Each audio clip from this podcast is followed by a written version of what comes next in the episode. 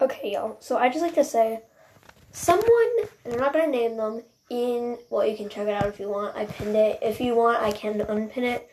Um, to that person. But yeah. So, um, someone said I'm not gonna listen to it on the um, 10 minutes of Rick Rolls episode. You don't have to listen to it.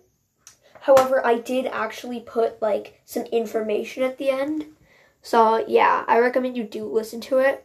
It's not actually that bad, and you can just have your sound down like on low or whatever um, until I like talk at the end and stuff.